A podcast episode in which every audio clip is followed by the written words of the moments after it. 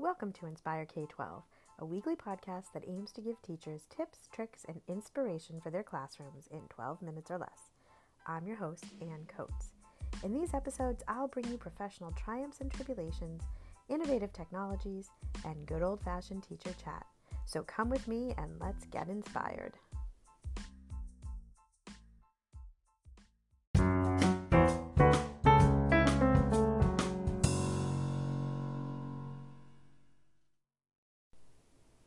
Hey there, listeners. Happy end of summer. Are you feeling it? Are you feeling those end of summer blues? Or are you super excited to get going in your new school year? I definitely feel I have both going on right now. Now it's the second week of August, third week of August, and I'm feeling like I'm ready for the yellow school buses to get roaring down the street I'm ready to get my kids back to school. I'm ready to get back into my classroom. But I definitely feel like the last couple weeks of summer, I want to get my feet in the sand one more time at the local beaches and try and soak up as much sun as I can before the year gets rocking and rolling. But for many of you, you're already back to school, and many of you, you are already using the new Google Classroom. So, mainly there are changes. They haven't completely revamped it. But for some of you, you might be wondering about some things. And over the course of the first term, I'll be checking back in about how I'm using the new features of Google Classroom.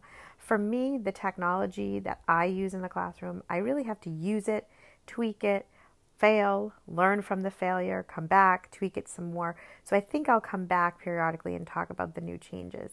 But I recently had an email from a teacher who was really struggling with how can I reuse what I've already posted.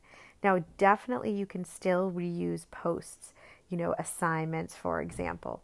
Um, but she had, like many of us, put a lot of her resources for her students in the About section, the About tab in the old version of Google Classroom. Well, they have taken that tab, taken it out of tabs, and put it under your settings.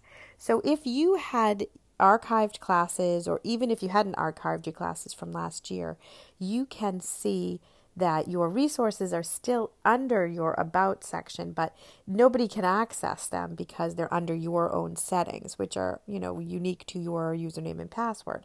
So there's no real way to access those unless you do some finagling of some of the newer features or some of the shifted features. So that's what this is about. The title of this is What About the About section? How can I take what I used to use in the About section and where do I put it? How do I make it accessible for students? How do I make it easily organized for myself? So, one of the best ways to do that is to make use of the topics feature. I have to admit that I only have partially used topics as a way to organize my Google Classroom stream. I always just felt that if the students could go to the most recent post, assignment, announcement in the stream, then they would be fine. But last year I started using topics. So I had a topic for every unit in my AP Psych, for example. I had a writing topic. I had a skills, uh, test taking skills topic. But this year I'm going to make really, really good use to store resources in the as topics. And that is on the front page of your area when you log on to Google Classroom in the stream. So, what I'm going to do is I'm going to come up with some topics um, that include some of the following. I'll keep up with my units, so I'll have a unit one, history of psychology, for example. I will have another topic that will be the sole owner of slideshows. I'm also going to put some of my commonly used rubrics under a topic, and then some practice quizzes, especially for the psych students who need to practice that AP exam. Um, quiz taking or test taking skills. And then one that I saw recently on Alice Keeler's, I don't know if it was her Twitter feed or she had a blog post about it, but the idea was to create a topic that's called Today. So students can find what you're doing today, go to whatever you have created, whether it's a slideshow, a slide deck, um, a choice board, whatever it happens to be, and today is where they'll see what they're supposed to be doing. So I'm definitely going to make use of those topics.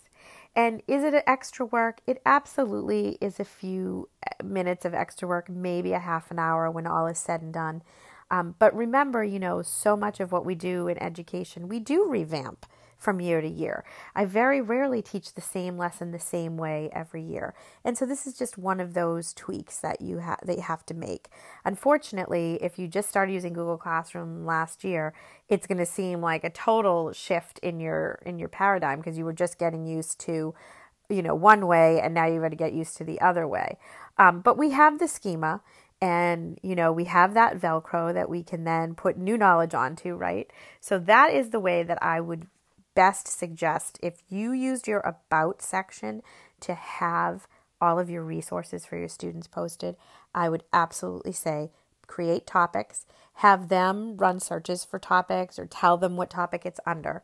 Um, for real, you are not the only people, person who is missing the Abouts tab. There are a lot of folks on fire um, who were not happy with them, um, happy with Google for, for moving that.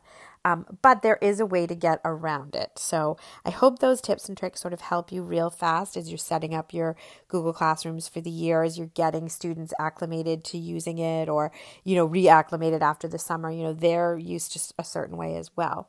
So um, again, topics in the stream to replace what you used to have in your Abouts tab. Have a great start of your school year.